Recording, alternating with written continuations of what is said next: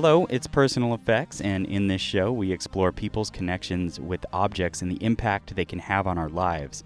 I'm Warren Langford. I'm one half of your hosts. The other half is Alex Cartwright, and she'll join us in a second because this story is about her. When she first told me this, I didn't think we were going to do it for the podcast because it doesn't make her look like the best person in the world, and the themes are really dark. But we decided to go forward with it because what kind of podcasters would we be if we weren't bearing our souls to you? I should mention before we start that the Becky and the Andrew in this story, those are not their real names, and Becky initially declined to be interviewed. Here it is.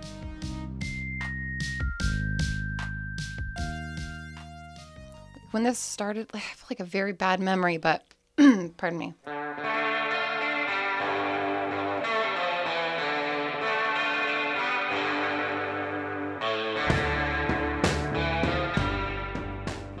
I was probably around 16, so she probably would have been around 18. I was still going to high school. Mhm. All these- or, Becky's older than me. She'd graduated, I think, and we would go just sit at coffee shops or go to record stores or go to shows, like basically every night. And Andrew worked at a record store that was on Broadway, which was like, you know, like the cool punk, like edgy place to be back then. And Becky just had a crush on him. We would we would hang out at this coffee stand across the street from the record store that he would work at and just like watch him because he was so dreamy. He was older than I think both of us. We had tickets to go see a show. We had two tickets and it was sold out. And she offered him my ticket. So like I couldn't go.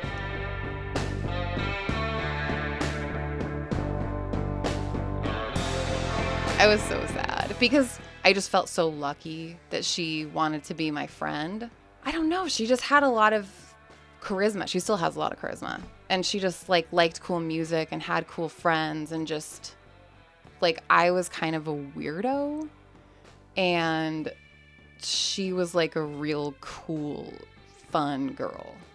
How did that make you feel about Andrew? I'm sure at the time I probably was sad, but I probably felt like happy for her because I think it had been something that we were doing so much, just spending so much time like watching this guy. I was probably like, oh, thank God. There was some speculation that Andrew had maybe been with other girls.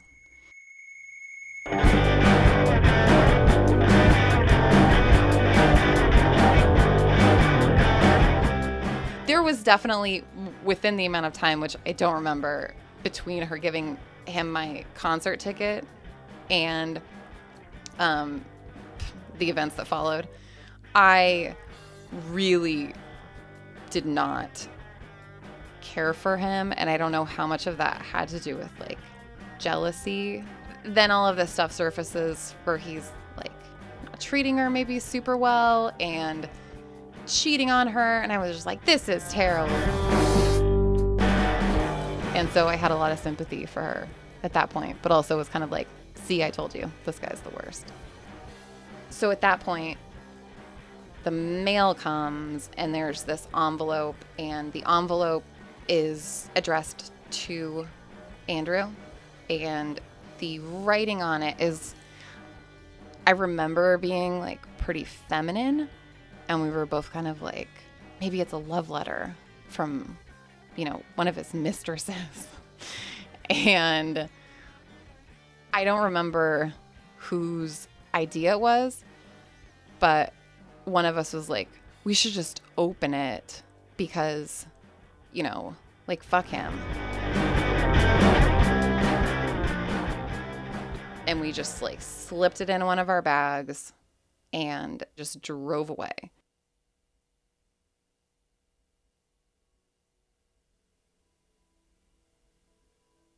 I remember driving and then just like pulling over. We open the letter and it is a letter that's from Andrew's father who is estranged to him. The letter basically is an apology for being like a bad dad, like for not being there for him when he was growing up for drinking and wanting to have a relationship again because he had cleaned up his act. And inside of the letter, there was also a photograph of Andrew's half sister who I don't believe he'd met, but there was also, I guess, a check. And we opened it and we were both immediately like, oh, fuck. Like, we just sat there, like, reeling, trying to figure out what we were gonna do. After that, I guess Becky brought the letter home with her. Basically, she had the letter for a while.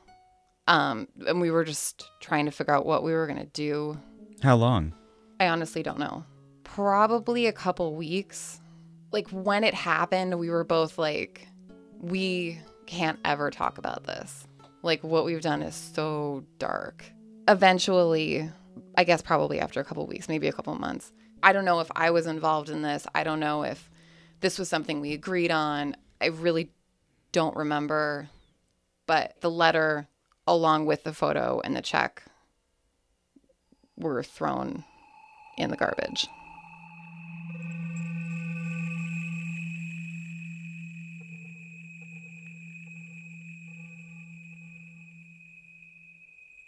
Have you ever discussed it with Becky since? Yeah. I called her and I brought it up that like it was just something that has been bothering me for this time, which is about 14 years, I think, since this has happened. It's something that just like comes up and you know like when you wake up in the middle of the night and you just like have those like that just night anxiety. Like sometimes like this still will just be like fuck, what did you do? and so like when we started this podcast and we're talking to these people about things that have changed their lives, it's like not only do I well, like I don't know if I consider this to be something that's changed my life, but I consider it to be something that could have potentially changed the life of someone else and something that I intervened in. And I have personally like a very unhappy relationship with my father. And like a letter like that would be something that I would welcome so much. And so it's just especially hard to try and justify. And honestly, I'm mostly worried about bringing it to him under these circumstances. I'm worried that he's going to think that I'm trying to like use this for the podcast. Like you're exploiting the situation. Yeah. But that's like I really don't care if we get him on here. Like I don't want this is not like Maury Povich. Like I want to be like, and guess what? Your dad did love you. like I mean it's that's like that's awful. Yeah. But you know, if it's something that he's comfortable talking about like in this setting, then that would be fine with me because it's something that I did.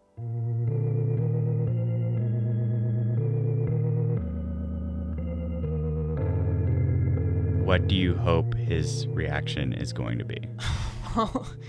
I mean, I hope that he's going to be like, oh, that's okay. Like, every six months, my dad sent me a letter telling me how much he loved me. And, like, eventually, like, I wrote him back and I said, Dad, I love you too. And now we have this, like, close personal relationship and we're wonderful friends. I mean, that's my hope.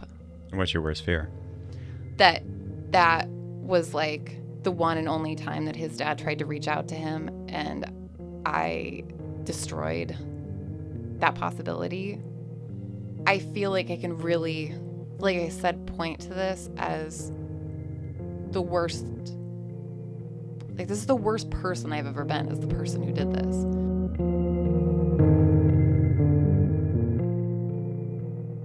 So the day after Alex and I had that conversation, we started trying to find Andrew. First, we wrote his Facebook and Instagram accounts. Then Alex got her hands on what we were told was his current phone number. What what's going through your your head? I just like physically feel not that great. like my legs feel kind of numb. Does that make sense? Yeah. Yeah. Ugh. Hey, uh, this is Alex Cartwright. I hope this is your phone number. Uh, I don't know if you remember me. I was friends with. Um, and I know that this is super weird. After but about a week of hearing nothing, we started trying other things. I dropped by a restaurant where he used to work, and we started bugging whoever we knew had a connection with him. But during that time, Becky had a change of heart and decided she wanted to be interviewed after all. We told her that, as per her request, we changed her name to protect her privacy. What is it? Becky. Becky. Oh, that's fucked up. it's my mom's name. Oh, sorry. We asked her what she remembered about the day the letter was stolen. I don't remember the incident as much as I remember how terrible I felt about it. That stuck with me more than what we actually did. But I think we were fueled by uh, teenage insanity. I, I feel like we we swore to each other that we needed to like take it to our graves. Um, I remember calling you like a couple years ago and I was like, I think we have to do something about this. And you were like, we're not even supposed to be talking about this. that seems that seems about like an accurate reaction. When was your last re- interaction with him? Uh, I moved to Los Angeles like five years ago. I collected a bunch of photos of that I had of Andrew and his friends, and put them in an envelope and went down and visited him at his work where he was working at the time. And you know, we had a drink and just chatted and looked through the pictures together and laughed. And that was that was the last time I saw him. He hadn't really progressed. I don't know um, much. Oh, that seems mean, but yeah, he seemed he seemed the same as he had always been. Did you did you call him? I texted him. I texted him. I said, just wanted to check in with you. You can call me back or text me back anytime. And I, I haven't heard from him. We told Becky about all the ways we tried to get in touch with Andrew. He didn't respond. No. Mm-mm. Well, why would he, hmm, like, why would he not be at least curious? Okay, like, why are all of these, or these two people from my past, like, trying to contact me right now? Like, wouldn't you be, like, like a little bit curious? I mean, I would be dying, obviously. What was the last thing you heard about him? I stayed with a friend.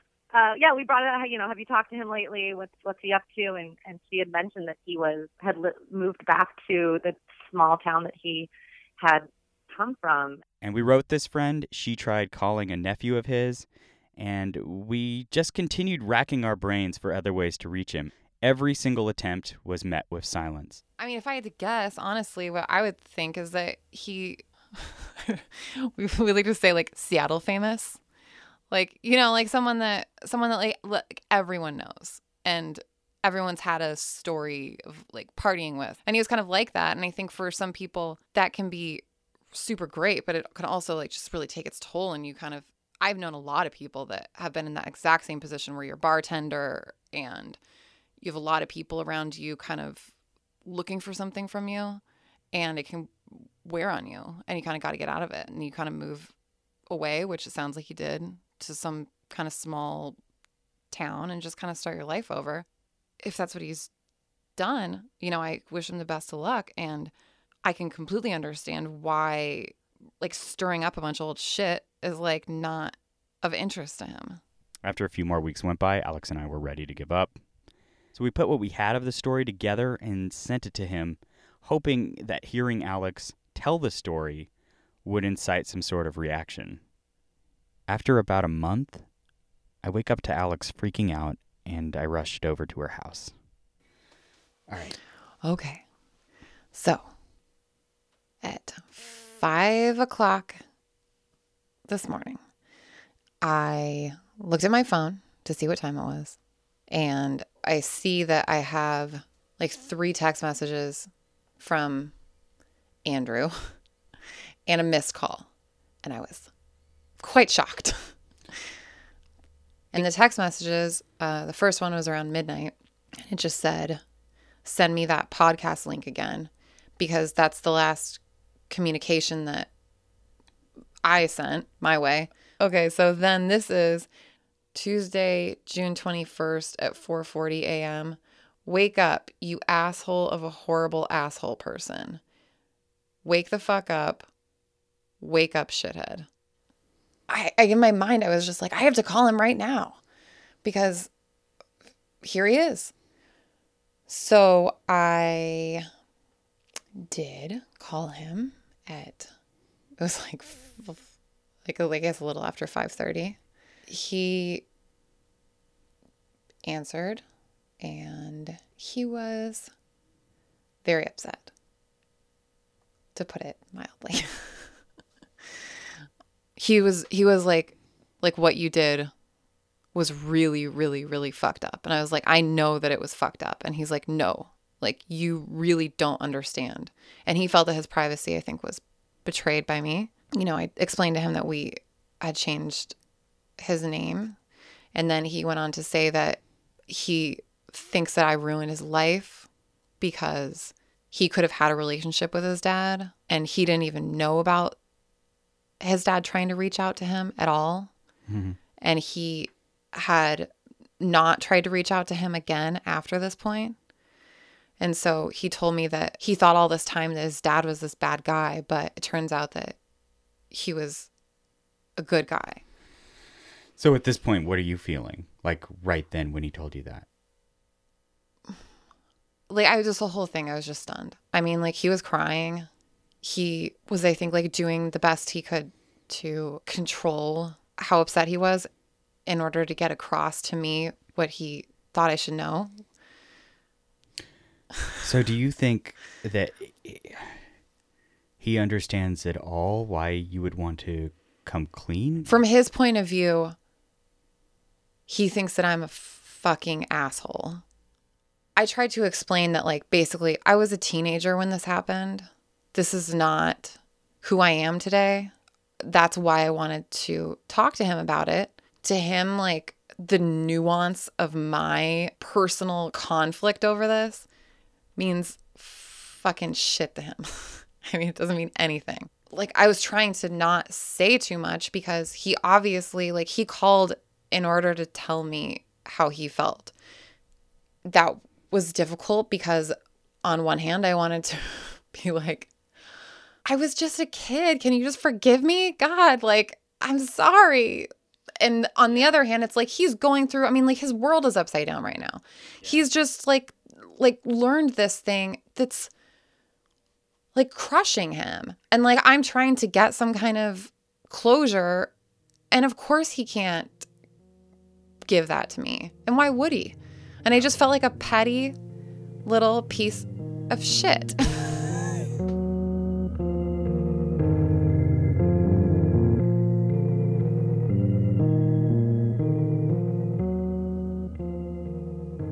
Well, now that he has, you know he has the information, yeah. is there.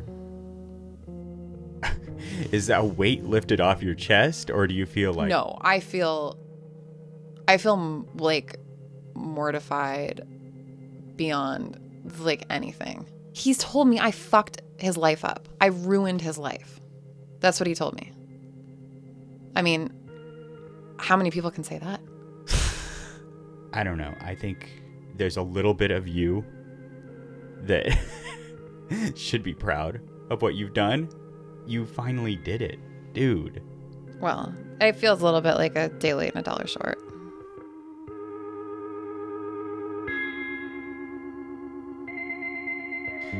We have not heard from Andrew since that day, and we have no idea if he's trying to get in touch with his father. So that should be the end of the story. But I remembered something weird happened right before that day when Andrew got in touch with Alex, and it was kind of overshadowed by that event. My half sister, Caitlin, maybe like six months ago, we were hanging out and we're drinking wine. We were talking about my dad because she's still really close to our dad. Um, but I haven't talked to him and it's been like a long time now. She's just like, why don't like you should call dad and like just have like a real heart to heart with him.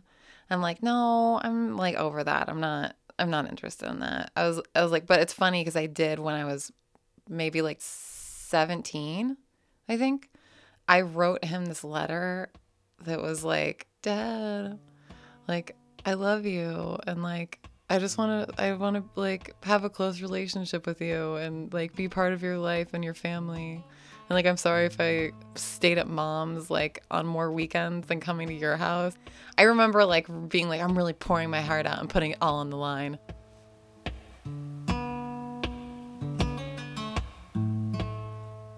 We just have never had a close relationship. I did feel guilty about that though. Like I should have spent more time with him and with his family. And so that was like what was in the letter and just a bunch of like sappy, like 17 year old bullshit. So I tell my sister about it and she's like, What did dad do? And I was like, He never responded. And she's like, That's so weird and sad that he would get that and like never even respond to it. And I was like, ah, I think it's probably for the best. So right before we got in touch with Andrew, uh, my sister texts me and she's like, So this is totally weird, but my stepmom, her mom, like found this huge pile of mail just like sitting unopened. Okay, so this is what this is the text from Caitlin, my sister. Hey, so this is random, but remember how you told me that you wrote dad that really heartfelt letter and he never wrote you back or said anything about it? Well, it turns out he never got it. My mom was going through really old stuff today and found like piles of old mail from 2004 that had never been opened. She just told me about it and said she had never seen it before and neither had dad. I know this won't really solve anything, but I wanted you to know that at the time he didn't respond because he never got it. What? yeah. So it wasn't. You don't think like your stepmom like hid No, it? she said it was unopened and it was in a bunch of other s- unopened stuff. Did your sister open it? no, it? my sister didn't. My stepmom did. oh, And she said that my stepmom started reading it, but then realized that it was like a personal letter and she was planning on giving it to my dad. And that's the last that I heard. So I assume he's read it. but isn't it peculiar that there's some parallels here? yeah. Or not parallels, like perpendiculars almost. Like, yeah, when it happened, when she told me about it, I the first thing I thought of was there's only one explanation for what's going on here, and that is that Andrew is dead. Like I've woken up his ghost, and now he's haunting me by making this letter like appear at the top of a pile, like a Disney cartoon, you know, with like with like tinkering bell music. Personal Effects is produced by me, Alex Cartwright. and me, Warren Lankford. If you have a story you think we should pursue, email us or send us a voice memo to personaleffectspodcast at gmail.com Uh, you can also find us at facebook.com slash personal effects. and on Twitter at PFXPod. Special thanks to the person known as Becky in this story, and also to Andrew. This episode had music from Bubba Bubba Bandit, Alex DeVore, Pure Moods, Ocean Squares, and Bamboo Death Grove. Till next time. Sayonara, suckers.